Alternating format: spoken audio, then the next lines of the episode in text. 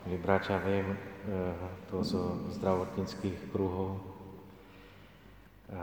keď sa stane nejaké veľké nešťastie, je to známe, keď je obrovský, kde je obrovský počet eh, ľudí zranených, tak zdravotníci pochopiteľne idú k tým, ktorí to najviac potrebujú.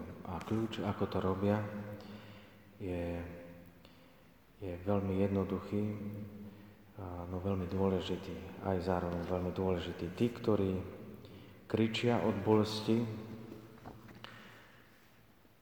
sa obchádzajú.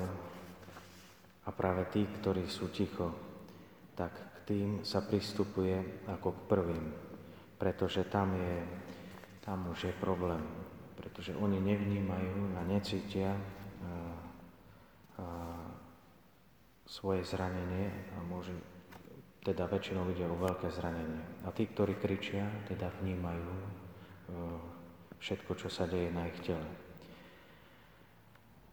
Teda tí, ktorí sú ticho, už nie sú schopní kričať a preto k ním musia ísť ako prvý. Dnes Ježiš vstúpi do synagógy ako ten, ktorý miluje Boha, ako sme včera počuli, a v tom množstve ľudí, blížnych, zbada ženu, ktorá potrebuje pomoc. Po 18 rokoch choroby jej telo je utrápené a vysilené. Nekričí, ale jej duch je predsa len silný, pretože stále prichádza na miesta, kde sa vzýva Božie meno, kde sa číta Jeho slovo. A jej dôvera, viera v Božiu pomoc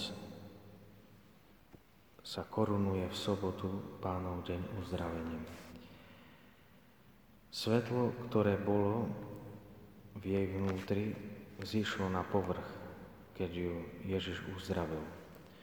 Mohli by sme povedať slovami dnešného listu Efezanom. Jej viera a uzdravenie naplnilo radosťou všetko dookola celú synagógu. Stala sa teda svetlom viditeľným svetlom pre všetkých, ktorí tam boli. Daj nám, Pane, silu uveriť Tvoju moc, silu, akú mala žena v dnešnom evaníliu. Amen.